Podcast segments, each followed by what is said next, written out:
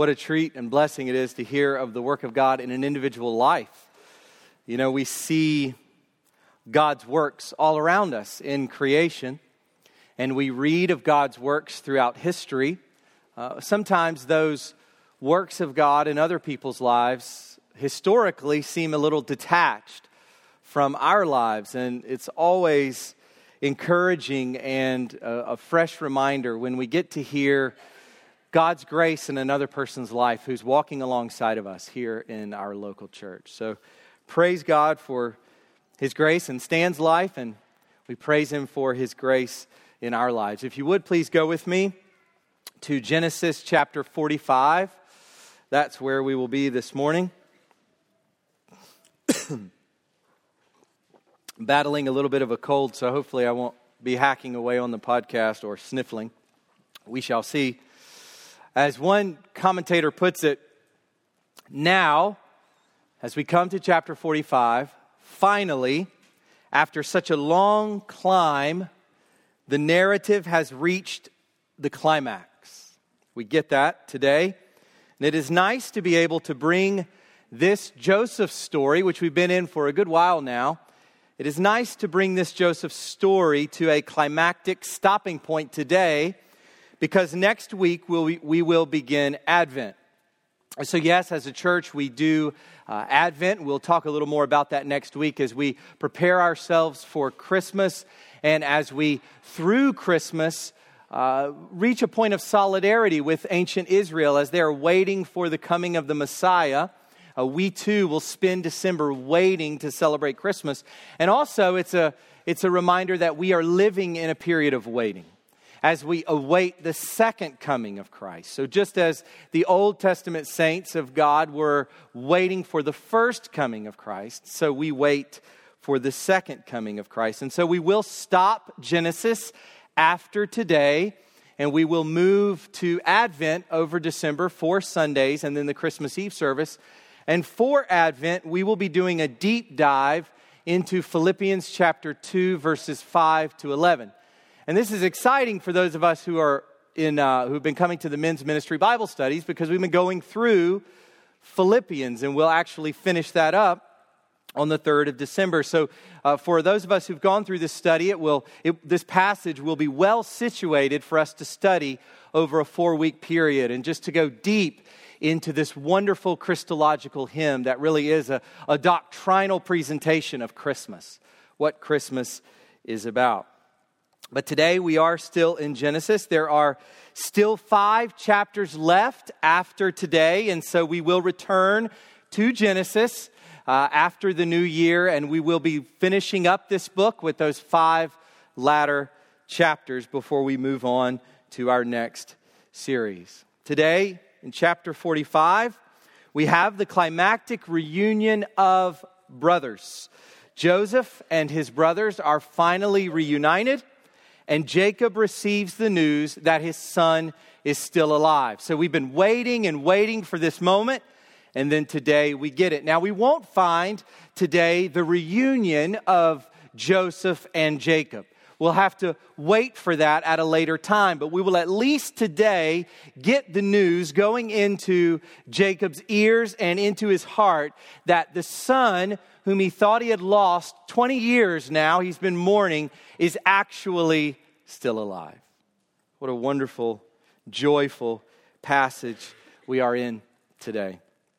As we think about everything that God has done so far, everything that has gone before, really in the story of Genesis as a whole, but specifically in the story of Joseph, there is one word that towers over every other.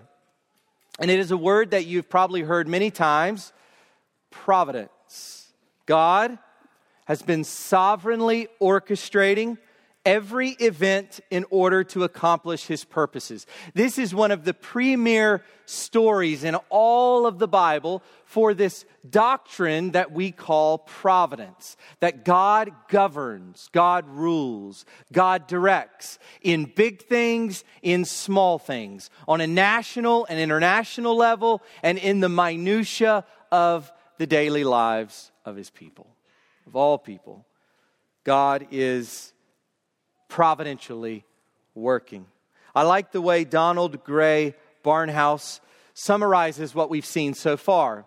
So, this is uh, in order to summarize what we've seen, but to focus us on providence. A little bit of a, of a review here, but listen to all of the things that have piled up in our minds as we've gone through the story of Genesis that have pointed to God's providence.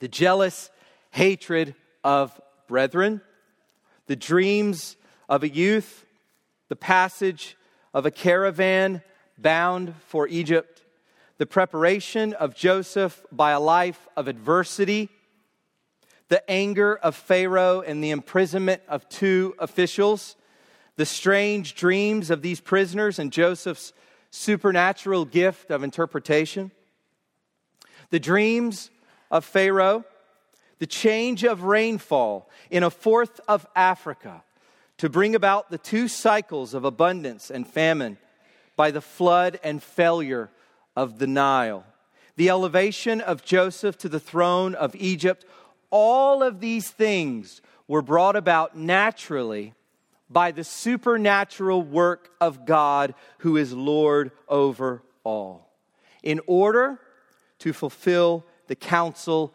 of his will. This is the God who has presented himself to us as we've been walking through this story of Joseph. And I hope that this is the God whom you know, the God whom you call Father, the God whom you pray to, the God whom you bow your face before, your knees, and pray to Him and seek His will, the God in in whom you've put your trust and your hope, that you've believed in this God through Christ, his Son, that Christ, whom he sent, as Jesus says repeatedly in the Gospel of John, that the Father has sent me. I am the one whom the Father has sent. Repeated language that you would believe that God sent his only Son to save us, and that by believing in him, you have life. This is our God. And I just want to remind us once again of this truth. If God is able to orchestrate all of this that I just read, all of these details, and I, you, we remember that caravan just happens to pass by while Joseph is in the pit. All of these little details, if God is able to orchestrate all of that, why would you not, Christian, why would you not entrust every detail of your life into his hands? Why would you not entrust all of your fears, all of your worries, all of your sicknesses and inconveniences and discomforts, and all the things you don't like about your life and the things you do like about your life? Why would you not entrust them into the hands of this God? If you would please stand for the reading of God's Word. we are in Genesis 45, as I said before, and we will read to the end of the chapter, verses 1 to 28. this is God's Word. It's perfect and profitable for His people. It is able to make us wise unto salvation through faith in Christ Jesus. Then Joseph could not control himself before all those who stood by him. He cried, Make everyone go out from me. So no one stayed with him when Joseph made himself known to his brothers. And he wept aloud so that the Egyptians heard it, and the household of Pharaoh heard it. And Joseph said to his brothers, I am Joseph. Is my father still alive? But his brothers could not answer him, for they were dismayed at his presence. So Joseph said to his brothers, Come near to me, please. And they came near. And he said, I am your brother, Joseph, whom you sold into Egypt. And now, do not be distressed or angry with yourselves because you sold me here for God sent me before you to preserve life. For the famine has been in the land these two years, and there are yet five years in which there will be neither plowing nor harvest. And God sent me before you to preserve for you a remnant on earth and to keep alive for you many survivors. So it was not you who sent me here, but God.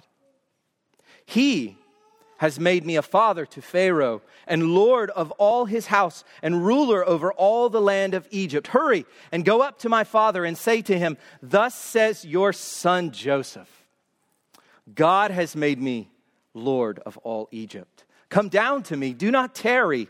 You shall dwell in the land of Goshen, and you shall be near me, you and your children and your children's children, and your flocks, your herds, and all that you have there I will provide for you, for there are yet five years of famine to come, so that you and your household and all that you have do not come to poverty.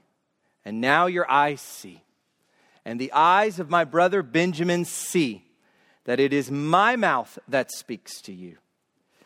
You must tell my father of all my honor in Egypt, and of all that you have seen. Hurry and bring my father down here then he fell upon his brother Benjamin's neck and wept. And Benjamin wept upon his neck. And he kissed all his brothers and wept upon them. After that, his brothers talked with him. When the report was heard in Pharaoh's house, Joseph's brothers have come, it pleased Pharaoh and his servants. And Pharaoh said to Joseph, Say to your brothers, Do this, load your beasts and go back to the land of Canaan. And take your father and your households and come to me, and I will give you the best of the land of Egypt, and you shall eat the fat of the land. And you, Joseph, are commanded to say, Do this take wagons from the land of Egypt for your little ones and for your wives, and bring your father and come. Have no concern for your goods, for the best of all the land of Egypt is yours. The sons of Israel did so and Joseph gave them wagons according to the command of Pharaoh and gave them provisions for the journey. To each and all of them he gave a change of clothes. But to Benjamin he gave 300 shekels of silver and five changes of clothes. To his father he sent as follows 10 donkeys loaded with the good things of Egypt, and 10 female donkeys loaded with grain, bread, and provision for his father on the journey. Then he sent his brothers away and as they departed, he said to them, Do not quarrel on the way. So they went up out of Egypt and came to the land of Canaan to their father Jacob. And they told him, Joseph is still alive, and he is ruler of over all the land of Egypt. And his heart became numb, for he did not believe them. But when they told him all the words of Joseph, which he had said to them. And when he saw the wagons that Joseph had sent to carry him, the spirit of their father Jacob revived. And Israel said, It is enough. Joseph, my son, is still alive. I will go and see him before I die. You can go ahead and be seated.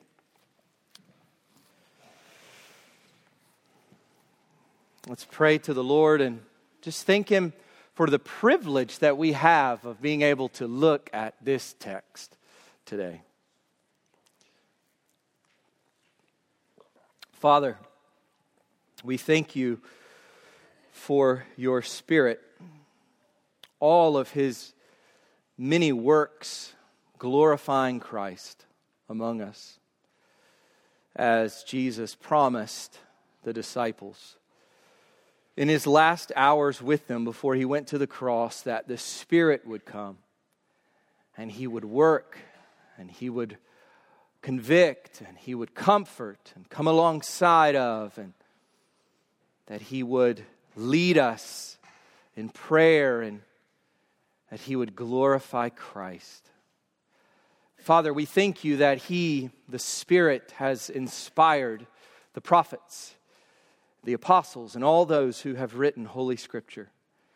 And we come now to this wondrous ministry of the Holy Spirit as we sit under his inspired word. And we ask, Father, that your Spirit would illuminate what he himself has inspired.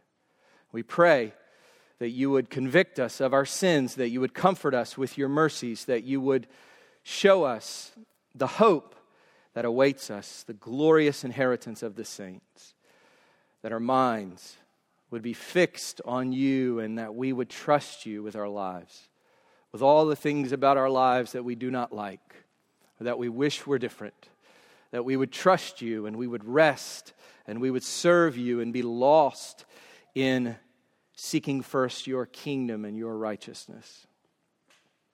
Father, thank you for Genesis chapter 45. Thank you for the work that you did in the lives of Joseph and his brothers and Jacob. Thank you, Father, that we get to sit here and study this wondrous passage. We pray that this time would not be taken for granted, but that it would be used wisely. And we pray for the preaching of your word, that it would be clear, that it would be penetrating to the heart, that it would be accurate, and that it would be blessed by your Spirit. We pray that you would convict our hearts of sin and that you would bring sinners to yourself, God. We pray for those among us who are not converted, who maybe uh, think they are Christians because of things they've done or because of a prayer they prayed when they were a kid or something of that sort, Father, we pray that you would take away that deception and that you would show them their lostness today, that they might grab hold of Christ crucified, be forgiven, be renewed in their life as just as, as Stan talked about earlier, that the works of the flesh would fall away and the works of the Spirit and the fruit of the Spirit would take hold we pray for that, God, for, for new converts to Christ. And we pray for all of us who are already converted that we would grow into the likeness of Christ. In Jesus' name, amen. So, the title this morning for the sermon is The Brothers Reunited. The Brothers Reunited. And there are three movements to this climactic reunion in chapter 45, this climactic reunion of these brothers that I want us to focus on three movements of this chapter. First, a shocking revelation, and this is where we will spend most of our time. So, as we get to the end of the sermon, uh, and you think, oh my goodness, we've only covered one point, which you may think that uh, often, I don't know, but if you get that way today, just be assured that we're going to spend most of our time today here on a shocking revelation. Secondly, a supplied return. And then thirdly, a skeptical reception. So, first, let's look at a shocking revelation. This story opens on a dramatic note. Joseph is so overwhelmed with Judah's account and plea that he demands everyone but his brothers leave the room and he erupts into weeping. Imagine Joseph has been trying to hold it all together for all this time. I mean, we've seen him just break out into weeping twice. We saw him the, on that initial visit, and we saw later there with Benjamin, and now he just breaks down. I mean, he turns into a puddle of tears. Joseph has just repeatedly heard the word father in the speech of Judah. Judah has just referenced some 14 times his father Jacob. Judah's father is Joseph's father.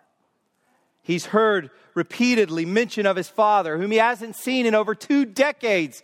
He has been told that his father is still alive, the old man.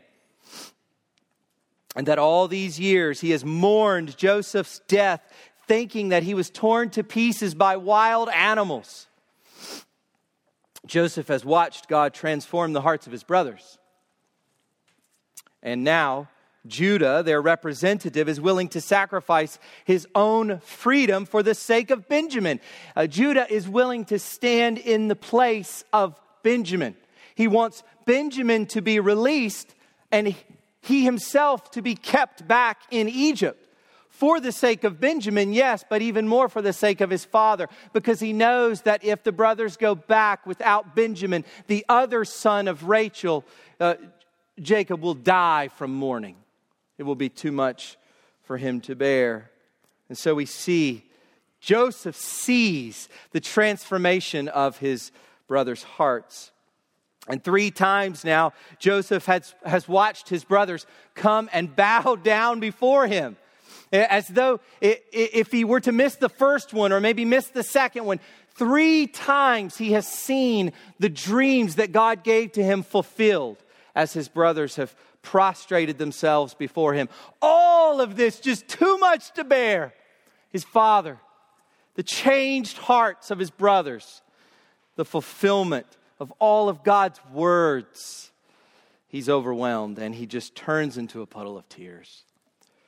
So he is understandably overwhelmed. And now, finally, he will reveal himself to his brothers. They have passed all of his tests. Remember last week we looked at the final test. The final test is what will they do with Benjamin? Will they do with Benjamin when given the opportunity the very same thing that they did two decades ago with Joseph? Will they get rid of this other favored son of the favored wife? Well, they passed that test. And now Joseph makes himself known to his brothers. And as he does this, we see four things. And these four things will occupy our time for this first point a shocking revelation. And here's what they are if you want to write them down. If, you, if you're a note taker, I realize not everyone is a note taker. So this is just there for you to help guide you along. Four things first, identification, then explanation, then instruction, and finally, affection. So let's look at each of those. First, identification. Joseph identifies himself. Look at verses 3 and 4. And Joseph said to his brothers, I am Joseph. Is my father still alive? But his brothers could not answer him, for they were dismayed at his presence. So Joseph said to his brothers, Come near to me, please. And they came near. And he said, I am your brother, Joseph, whom you sold into Egypt. Notice there is no interpreter here. Uh, previously, as Joseph is talking with his brothers, he needs an interpreter because Joseph is speaking Egyptian and his brothers speak Hebrew. So there is an interpreter between them. But there is no interpreter here. Everyone has been asked to leave. Here, Joseph addresses them in Hebrew. And he brings them in close so that they can see him. Now, Joseph would have been shaved all over. He would have been dressed in the finest regalia that Egypt had to offer. He would have looked essentially like Pharaoh, wearing that signet ring, you remember, with the golden chain and all of the other things that, uh, that, made, that identified him as a chief ruler in Egypt. Look nothing like these guys with their torn clothing from a famished Canaan. But here he is, speaking to them in their language, drawing them in close so they can see his facial features. He is their brother, Joseph whom they sold into Egypt. As we would expect, they are dismayed, or in other translations, they are terrified. This is not just in awe and wonder. This is not just what? Confused. This is terror. This is a sense of angst. This is a sense of fear. They are terrified. This Lord of the land, imagine, this Lord of the land who has the power to do with them whatever he pleases is the very brother. I mean, inconceivable. This is one of the most incredible stories ever told in human history. This Lord of the land is the very brother whom they so unjustly and cruelly mistreated 20 years ago can imagine this terror that overcomes these guys as they probably almost faint, fall out on the ground. But instead of any kind of rebuke or retaliation whatsoever, Joseph offers only comfort and explanation of all that has happened. Not a single fearful word to them, not a single rebuke, not a single biting remark about their sin. He offers to them only comfort, but this comfort is couched within an explanation of what's been happening. And so that leads us to the second subpoint here, which is explanation. So we see identification, now explanation. Joseph explains what has really been happening from God's perspective. So look at verses 5 to 8 as we walk our way through this passage, verses 5 to 8. And now, do not be distressed or angry with yourselves because you sold me here, for God sent me before you to preserve life. For the famine has been in the land these 20 years, and there are yet five years in which there will be neither plowing nor harvest. And God sent me before you to preserve for you a remnant on earth and to keep alive for you many survivors. So it was not you who sent me here, but God. He has made me a father to Pharaoh and Lord of all his house and ruler over all the land of Egypt. Three times, three times in this short space, Joseph says, It was God who sent me here. It was God who did this work. That is why I am in Egypt. God did it. And three reasons are given, which all serve to sort of fill out the picture uh, to preserve life, to preserve for you a remnant on earth to keep alive for you many survivors. This idea of remnant on earth and many point to something beyond the family. As you, as you see these words, remnant and many, you're meant to go back, to scroll back to Abraham. You're meant to go back to those promises God gave to Abraham, where He promised many descendants, more than the dust of the earth or the stars of heaven, innumerable descendants. And we know from the New Testament that that involves all those who would come in through Christ. So we see here language that points us beyond just that the nation would be preserved, but God is preserving you, Christian, in this story because He is preserving the line of Christ through which we become offspring of Abraham. The remnant on the earth also reminds us that in the new heaven and new earth, who is it that will occupy the earth? A remnant of humanity. From Adam and Eve on, those whom God has sovereignly saved. And so God is preserving something far beyond even these brothers and their children and their wives and their family members. He's preserving us, Christians, here today. And not only did God send Joseph ahead of them, as Psalm 105 17 reiterates, as we just read a little while ago, but God also exalted Joseph as father or chief advisor to Pharaoh and ruler over all of Egypt. God did not just providentially uh, set it up to where Joseph would end up in Egypt, but he providentially set that up so that when Joseph got to Egypt, which is what we've been seeing and following, he would be exalted and exalted and exalted to the highest place in the land. But here's the comfort to the brothers. Verse 8 It was not you who sent me here but God.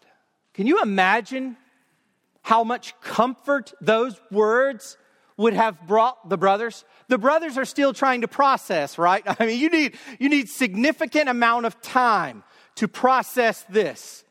But Joseph has had much time to process it. And Joseph gives the explanation here. It was not you who sent me, but God. Yes, as we've already discussed, these brothers were guilty.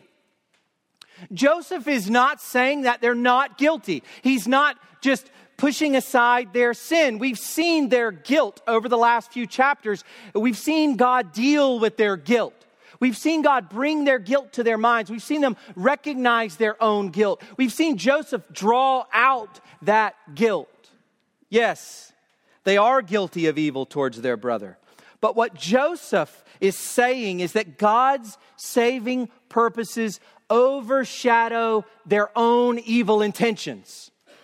That what was really happening, most fundamentally, most ultimately, was the working of this great God. This was God's doing. The sovereign God, listen to this. The sovereign God used their sin as a means of their salvation. Their own sin, their own act of sin was itself a means of getting Joseph to Egypt so that they themselves could be saved. Yes, they were responsible for their sin, but God was sovereign over all of it. Listen to the description given here by John Calvin. Joseph was sold by his brothers for no other reason than that they wanted him out of the way. The same act is ascribed to God, but with a very different purpose. Notice the same act is ascribed to God.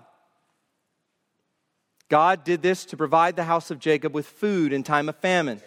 Hence, it is clear that although God at first seems to act in the same way as wicked men, in the end, their crime is a far cry from his wonderful justice. And that's why Joseph will go on and say later, What you meant for evil, God meant for good. Hear this, Christian.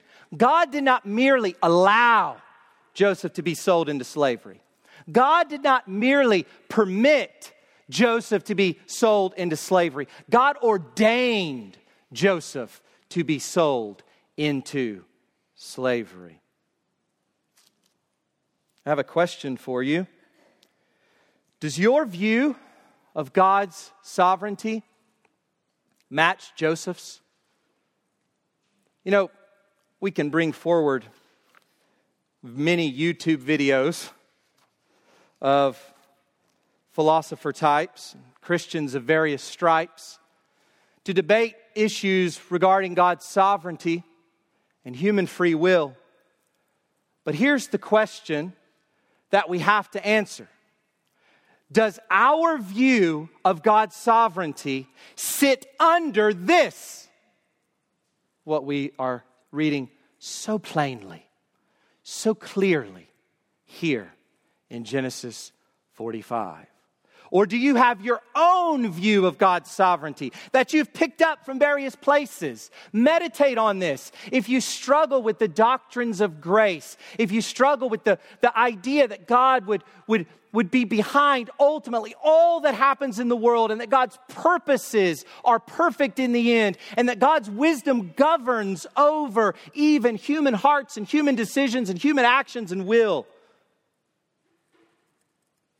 that God saves some for his eternal glory, those whom by his free grace he chooses before the foundation of the world to be saved. If these are hard doctrines for your ears, meditate on what is plainly taught here in the story of Joseph, going all the way back to the beginning of the Bible. There's an important application here this view of God's sovereignty, notice this, this is beautiful. This view of God's sovereignty is eminently practical because it fuels forgiveness and contentment. Do you see that in Joseph? Why in the world does Joseph forgive his brothers? How can Joseph forgive his brothers for what they did? This atrocious act, they did not just throw him in the pit, they were going to slaughter him.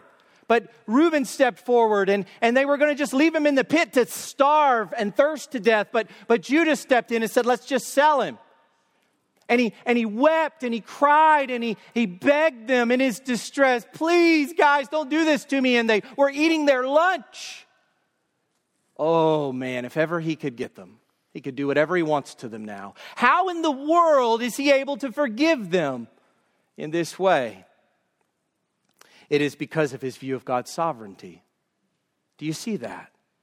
His, so, his understanding of God's sovereignty fuels his forgiveness, and therefore it fuels the reconciliation between these brothers. Sometimes I hear people say, when we talk about these issues of election and God's sovereignty, you oftentimes will hear people say, well, it doesn't really matter anyway. It doesn't matter for real life. Let's just get past all of that and just kind of, do the Christian life together. And what I want you to understand this morning from this story, get this clearly in view, is that these are not merely abstract or academic questions.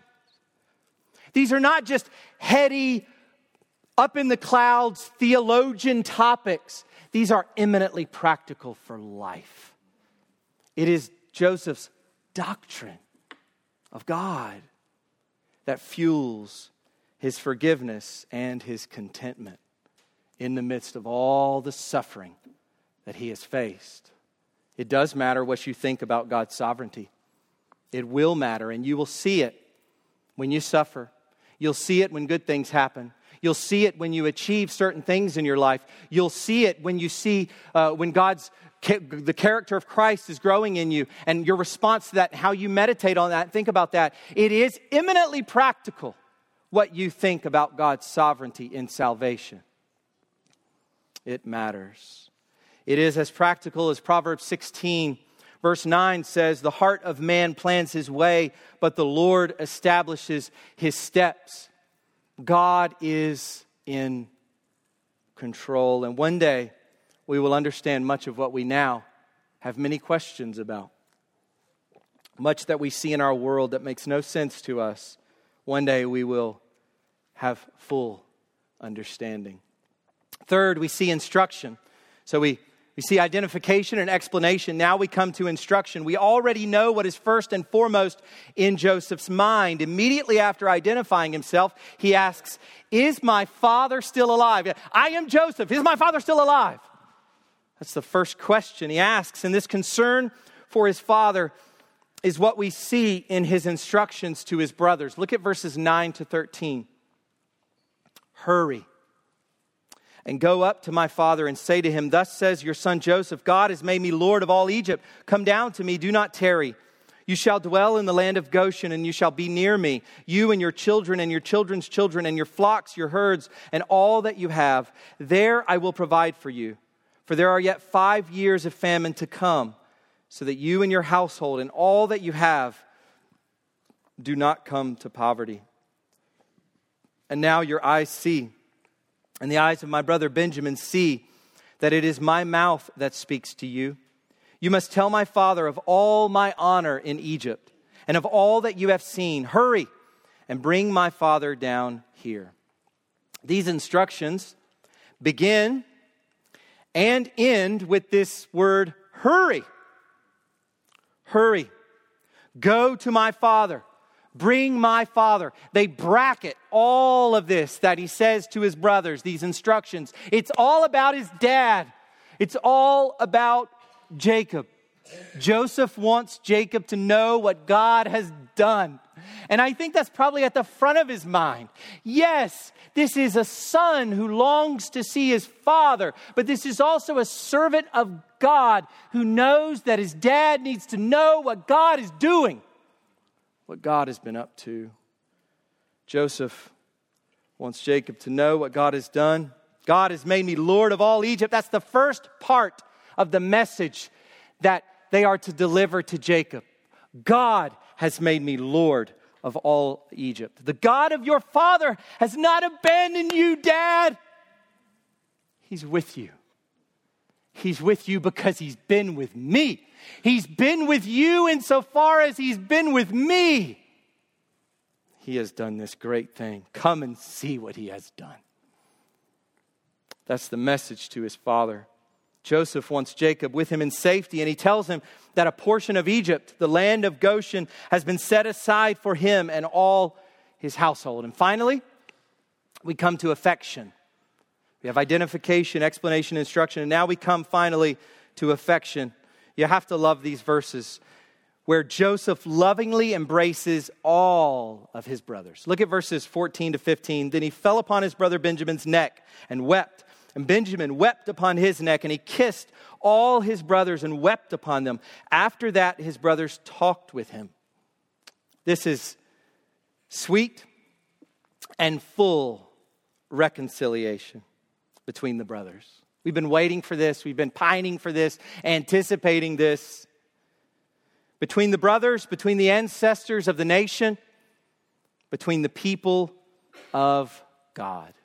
And it reminds me Romans chapter 12, verse 10. You know, being in church with a lot of different kinds of people is hard. We know that there are disagreements among God's people, and we disagree on a whole host of things. And even now, as I look out on us as a congregation, undoubtedly there is uh, perhaps tension between uh, some of you or some of us or whatever. There, there, there sometimes is, are, are points of tension between God's people. And I love the words of Paul in Romans 12 10 after he's given these glorious 11 chapters of theology, ending with this praise for God's mercy that will happen in heaven at the end of time when both Jew and Gentile all will praise him for his mercy through Christ. And he says, Romans 12 10, very practically, love one another with brotherly affection. We are, we are seeing in this chapter of Genesis an illustration of what brotherly affection looks like. This is the way we are to love each other as Christians. We are brothers and sisters in Christ. This is sovereignty fueled forgiveness. Maybe you need to forgive someone in this church. Maybe you have bitterness in your heart. Maybe you just don't like someone here and you think that's okay just to harbor a dislike for someone who is your brother or your sister. Whatever it is they've done to you, know this. The same that was true for Joseph is true for you. Your understanding of God's sovereignty in their offense will fuel your ability to forgive them and to be reconciled to them when you trust that God has used them even in sanctifying you. This passage also reminds me of Hebrews 2:12 where the writer of Hebrews puts these words from Psalm 22 into the mouth of our Lord, into the mouth of Christ. And he says, I will tell of your name to my brothers. In the midst of the congregation, I will sing your praise. I, I remember after a sermon some time ago, a, a teenager walked up to me, this was several years ago, and said, I don't understand. How is Jesus called our brother? Wonderful opportunity to talk about that the fact that Christ is yes our Lord and our God as Thomas says when he falls on his face before Jesus my Lord and my God and yet he is our brother. He is our friend. He is our brother in that he became like us in every way yet without sin. He on in our behalf substituted himself and bore our sins on the cross. And now, as our great brother, as our elder brother, he ushers us into the praise of God. And that's why these words are put in his mouth I will tell of your name to my brothers. It is Christ who brings us to the Father. It is Christ who has passed through the heavenlies and through whom we too will pass through the heavenlies. In the midst of the congregation, I will sing your praise. So we see a shocking revelation. Secondly, we come to a supplied return. Look at verses 16 to 24. 16 to 24. When the report was heard in Pharaoh's house, Joseph's brothers have come. It pleased Pharaoh and his servants. And Pharaoh said to Joseph, Say to your brothers, Do this load your beasts and go back to the land of Canaan and take your father and your households and come to me, and I will give you the best of the land of Egypt, and you shall eat the fat of the land. And you, Joseph, are commanded to say, Do this take wagons from the land of Egypt for your little ones and for your wives, and bring your father and come. Have no concern for your goods, for the best of all the land of Egypt is yours. The sons of Israel did so, and Joseph gave them wagons according to the command of Pharaoh, and gave them provisions for the journey. To each and all of them he gave a change of clothes, but to Benjamin he gave 300 shekels of silver and five changes of clothes. To his father he sent as follows 10 donkeys loaded with the good things of Egypt, and 10 female donkeys loaded with grain, bread, and provision for his father on the journey. Then he sent his brothers away, and as they departed, he said to them, Do not quarrel on the way. Here we see two things. If you want to write these down, we see Pharaoh's favor and Joseph's sending. First, Pharaoh's favor. Just as Pharaoh showered Joseph with favor, so too does he shower Joseph's family with favor. The language here is very similar to what we saw back in chapter 41, verse 37. This proposal pleased Pharaoh and all his servants.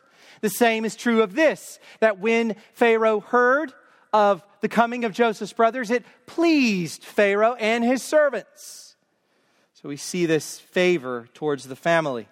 Pharaoh offers a permanent settlement in Egypt, the best of the land, as well as provisions for the journey. This is an incredible offer, but it matches the offer given to Joseph himself. I think it also suggests the love that Pharaoh had for Joseph. It reminds us of Joseph's faithfulness to his unbelieving Lord. Joseph's faithfulness to his unbelieving master.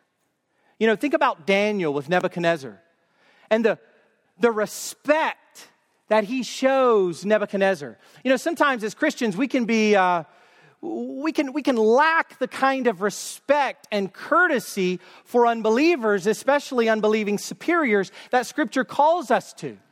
We can kind of take on a mindset that says, you know, well, they're just, just write them off because they're a unbeliever.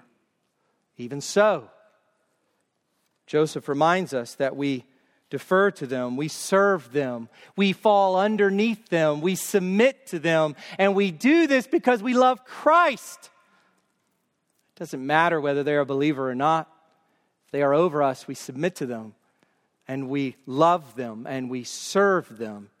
And Joseph shows that. And Pharaoh and Joseph were probably quite close.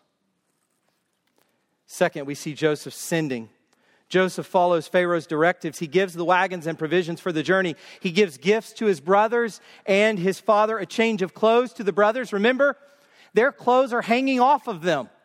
Do you remember what they did when the silver cup was found in Benjamin's bag? They ripped their clothes. This was a, a, a, Semitic sign of, of, of mourning, a Semitic sign of grief, of distress.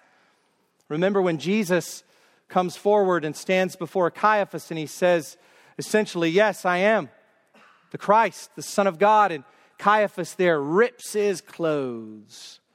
How can this man blaspheme in this way against the God of Israel? What further proof do we need against him? This goes back very early in this family, this ripping of the clothes, and these brothers' clothes are just hanging off. And Joseph says, Let's get rid of those displays of grief Let's get rid of those signs and symbols of mourning of the old, and now a new time is ushering in. A new time of understanding God, God's provisions, a new time of living within God's salvation, a new time of reconciled family members. He clothed them with new garments and five changes of clothes for Benjamin, along with 300 shekels of silver. Once again, showering his brother, who had nothing to do with him being sold into slavery. In 20 years, he's missed the opportunity to love on his younger brother. And now he pours his affection upon him. 20 donkeys for his father, loaded with gifts and provisions for the journey. But notice this not only does Joseph send his brothers away with provisions, he also sends them away with wisdom. Look at verse 24 as they departed, he said to them, Do not quarrel on the way. You can imagine what they would be quarreling about. I mean, some of them were not going to, Reuben especially, Reuben did not want anyone to do anything to Joseph. And so you could see a situation where they're going back and they're realizing now everything that happened and they're just living on the horizontal plane without regard for God's sovereignty and what God had done. And they're just arguing with each other, finger pointing, getting angry. You can imagine all the different kinds of conversations that would have erupted. Joseph wisely sees this and he says, Do not quarrel on the way. As Proverbs 30, verse 33 says, the churning, listen to this, the churning or stirring up of anger produces strife. Where does strife come from? James talks about this. Where does strife come from? It comes from that stuff that's churning in our hearts. That's why there are disagreements between us in a local church. That's why there are disagreements in your family, your earthly family. There's churning, stirring up of anger, and it produces strife. They are to eat up, Joseph is saying, they are to eat up their anger with their doctrine so that there is no quarreling or strife. I want to say this to you, Christian. Let your doctrine devour your anger, just as we have with Joseph. Let your understanding of God's sovereignty, as I said before, let your doctrine of God, let your view of God and His purposes and His ways devour all that bitter anger that you have in your heart against your husband or your wife or your child or your brother or your parent or the person sitting on the other side of the church from you or maybe right next to you or in front of you or behind you. Let your doctrine devour your anger and be at peace. Finally, we come to a skeptical reception. Look at verses 25 to 28. You have to love these verses. 25 to 28. So they went up out of Egypt and came to the land of Canaan to their father Jacob. And they told him, Joseph is still alive, and he is ruler over all the land of Egypt. And his heart became numb, for he did not believe them. But when they told him all the words of Joseph, which he had said to them, and when he saw the wagons that Joseph had sent to carry him, the spirit of their father Jacob revived. And Israel said, It is enough. Joseph, my son, is still alive. I will go and see him before I die. What an incredible moment. This must have been for these brothers on the one hand, they must now come clean about their past evil deed and lies to their father, right? It's not going to work to continue to suppress that. We're not told that explicitly, but I think we can infer that they have to tell him about the lie. They have to tell him what they did to their brother Joseph. You can imagine the angst and stress of that. But on the other hand, praise God for the other hand, they are about to deliver the most precious news their father could ever receive. And on top of that, they have Benjamin with them too. Remember how much he wanted to make sure Benjamin came back? Not just do we have Benjamin, but guess what, Dad? Joseph is alive. What an incredible message it was. Verse 26 Joseph is still alive, and he is ruler over all the land of Egypt. Breathtaking. What? Alive? Ruler of Egypt? Jacob is understandably stunned. He's so stunned that he's described here as being numb. You know, when you think of being numb, you think of someone poking you uh, after you've gone to the dentist, or maybe you bite your cheek and you know that's not good. I didn't feel it, but I know that's going to hurt later. Your canine goes into your lip, your numb lip. He doesn't, he doesn't even feel it. It's, it's as though it just bounces right off of him, understandably. His reception is one of disbelief, skepticism. But the brothers begin to share more details and to show him all the gifts and provisions. And then we read these beautiful words that we've been waiting for as we, as we empathize with Jacob. Anyone who has children certainly immediately empathize with Jacob.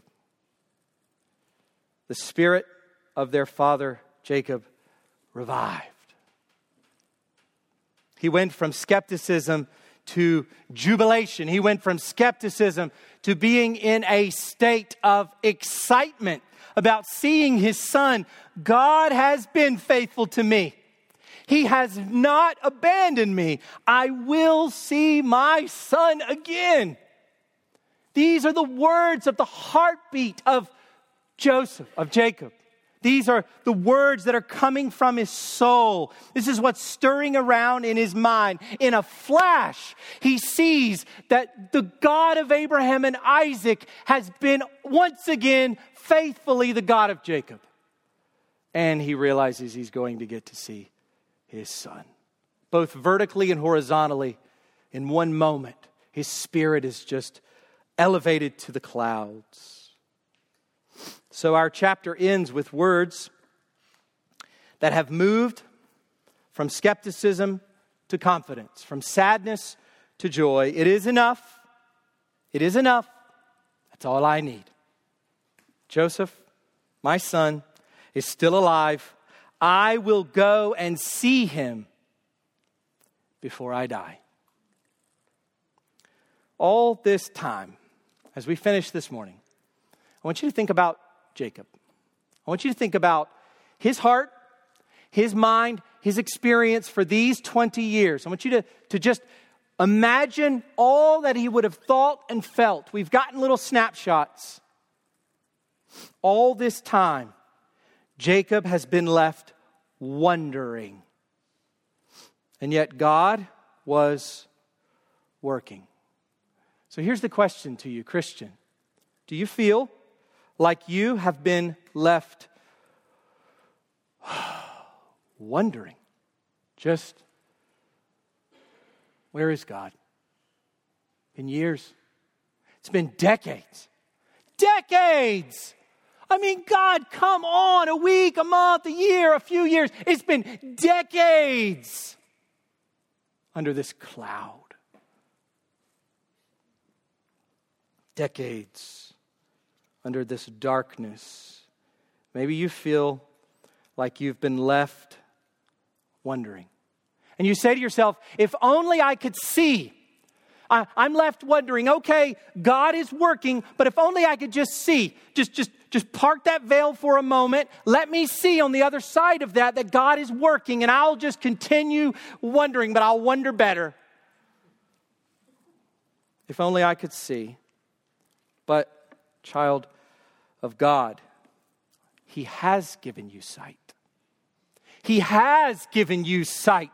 You can see the sight of faith based on His Word. You have eyes to see, Christian. You don't need to see specifically what He's doing in your life. You see what He did here, and you know that this God is your God. The eyes of faith that only the Spirit can give. 2 Corinthians chapter 4 verses 17 to 18 may describe well how you feel in the first part for this light momentary affliction maybe you would say doesn't feel very light at all imagine paul said that Paul did not experience, from any objective observer's point of view, light afflictions. But he says, this light momentary affliction is preparing for us an eternal weight of glory beyond all comparison.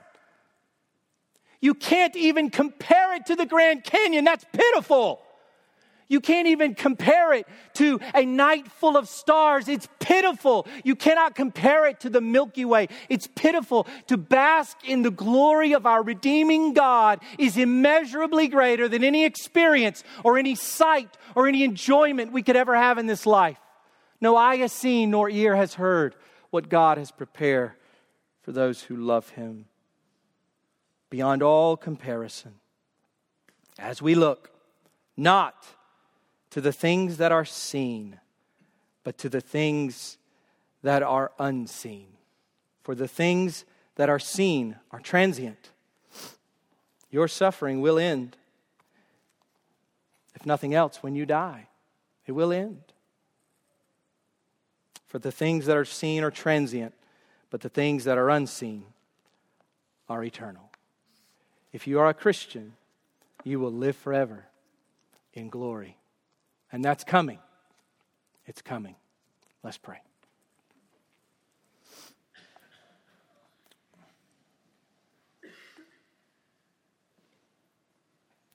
Father, we thank you for this passage of your word. We thank you for the time that you have given us to go through it.